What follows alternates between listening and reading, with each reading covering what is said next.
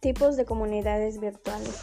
Existen diversos tipos de comunidades virtuales, temáticas, profesionales y de negocios, sociales y educativas.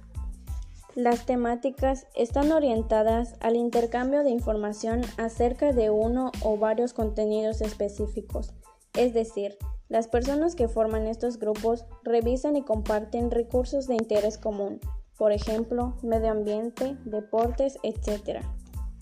Tipos de comunidades virtuales. Existen diversos tipos de comunidades virtuales. Las principales son temáticas, profesionales y de negocios, sociales y educativas.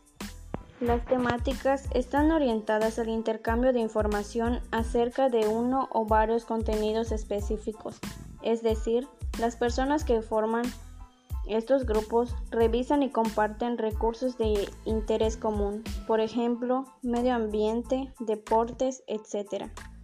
Profesionales y de negocios. En estas participan empresas y organizaciones, además de personas que buscan realizar diversos proyectos. De igual forma, permiten publicar tanto vacantes en puestos de empresas como los currículum vitae de personas que solicitan un empleo. Sociales, conocidas también como redes sociales, se basan en las relaciones personales. Priorizan la comunicación activa con otros miembros y posibilitan el encuentro con personas que pertenecen al mundo físico real. Brindan productos y servicios como publicidad gratis al compartirse en foros de acceso público. De igual forma, proporcionan que la gente escriba sus opiniones y que conozcan las demás temas.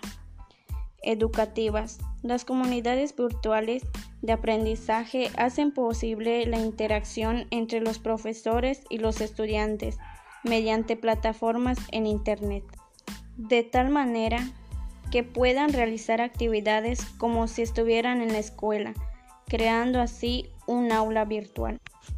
Las comunidades virtuales son espacios de Internet en la que las personas se encuentran para intercambiar información y comunicarse entre sí. Los participantes de una comunidad virtual comparten intereses. Una de las ventajas de las comunidades virtuales es que son espacios ideales para crear debates y foros de discusión acerca de noticias, temas de interés, actividades escolares, entre otros siempre representando a los demás. Casi todas las comunidades virtuales solicitan el correo electrónico para escribirse de forma personal, aunque también se pueden hablar desde el servicio de chat.